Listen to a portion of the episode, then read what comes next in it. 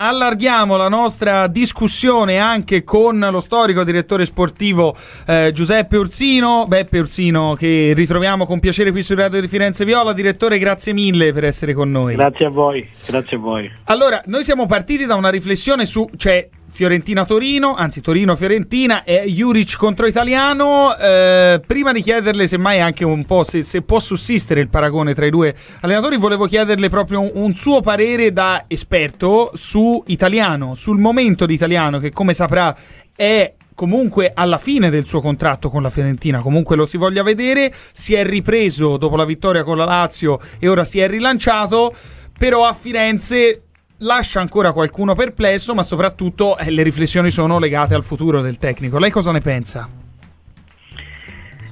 Io penso prima di ogni cosa che un allenatore bravo. Mm. Se uno vuole vedere un certo tipo di calcio, allora questo è l'allenatore ideale.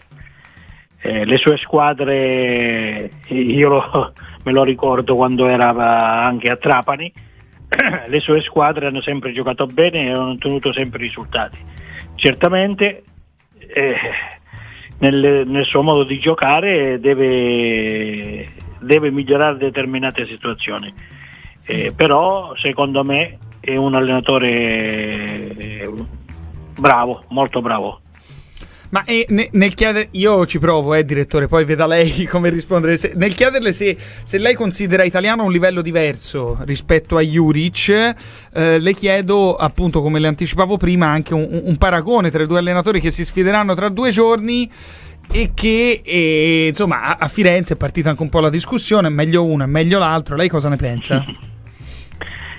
Io posso rispondere di Juric perché l'ho avuto io sia come giocatore che come allenatore ecco. con me abbiamo vinto un campionato straordinario dalla B ad A. Certo. lo conosco come carattere, lo conosco molto bene. Mm. È, un, è, un, allenatore eh, molto ma molto bravo. Eh, è un allenatore che può fare la fortuna di una società.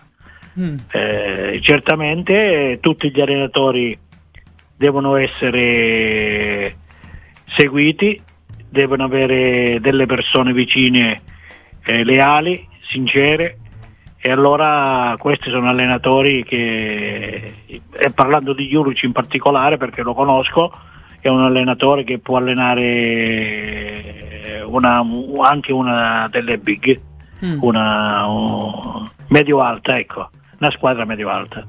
Quindi anche, alla, anche, a Firenze ce lo potrebbe vedere bene, poi chiaramente ad oggi non c'è nulla, anche se in passato c'erano stati dei contatti. Esatto. Mm. Lei, lei, lei, ce lo vedrebbe? Sì, molto bene. Eh, e questo, questo, bene. questo, non è poco. Venendo invece a, a Torino-Fiorentina alla partita, al di là degli allenatori, lei come la vede? Perché insomma è, un, una... È una partita, sarà una partita spettacolare. Mm. È una partita dove si, il, si, vedrà il bel gioco, la partita equilibrata, la partita eh, molto intensa. Ecco, io vedo una partita molto, ecco, il termine giusto, molto intensa.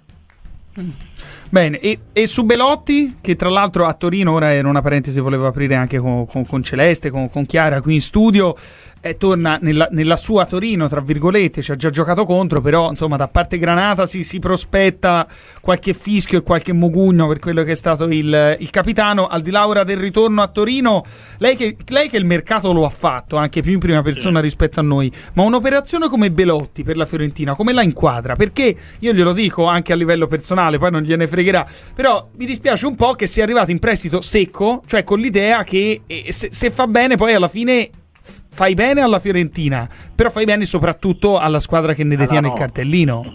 No?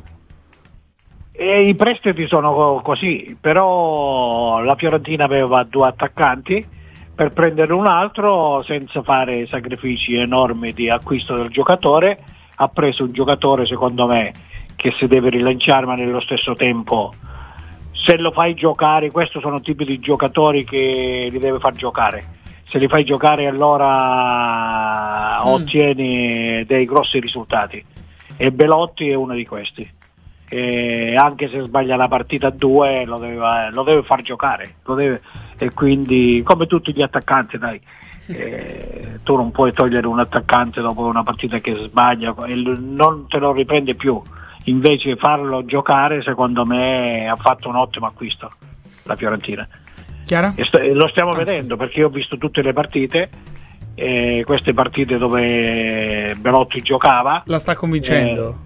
Eh, sta, mi sta convincendo. Sì. È uno, uno, che ti dà quella, quell'opportunità di dire eh, posso giocare in avanti. Eh, e quindi è un giocatore che può dare ancora molto.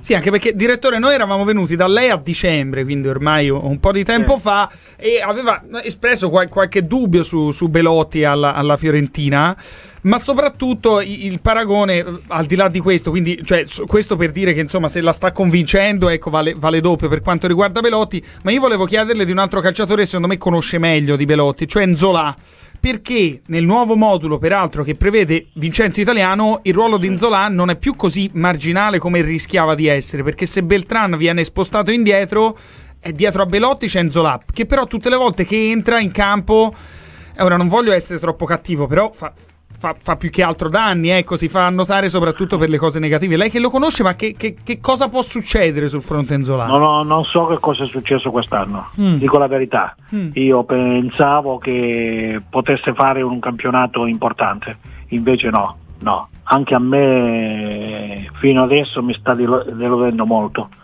Mm. Mi sembra un giocatore senza quel mordente che aveva alla Spezia senza quella determinazione mi sembra un pochino apatico, vedendolo sempre dal di fuori. Eh. Certo. Quindi, come dici, come dici tu, per me è stata una delle delusioni della Fiorentina. Mm. E poi, direttore, l'ultima, almeno per quanto mi riguarda, io la voglio fare su una battaglia, mi sento di portare avanti, legata a Michael Caiode, che è un calciatore che la Fiorentina ha rinnovato e quindi Celeste Pinno ora mi guarderà male perché quando faccio questi discorsi mi guarda sempre male su quanto vale oggi un giovane di 19 anni che gioca in Serie A in maniera come se fosse un veterano che ha rinnovato oggi con la Fiorentina. Quindi è chiaro che questo discorso è solo per capire il valore anche del calciatore celeste, te lo giuro giuro, non perché mi immagino che Cagliode possa no, essere. In te prevale lontano. sempre il senso del commercialista. del commercialista. assolutamente. Però ecco, cioè, io capisco che è un'ipotesi, ripeto, che si fa solo quasi per fare un giochino in conclusione di un intervento esatto. interessante. Ma se lei fosse dirigente, le vengono a chiedere Cagliode oggi, quanto chiede? eh? non lo so, ma non lo so, queste sono valutazioni che le può fare la società che ha il giocatore da tanti anni.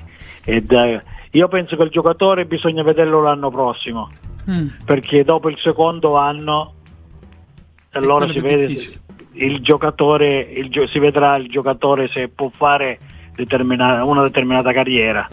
Eh, adesso l'entusiasmo, la voglia, la, sta giocando bene, sta giocando benissimo, però per fare una, una vera valutazione sul giocatore eh, bisogna aspettare l'anno prossimo.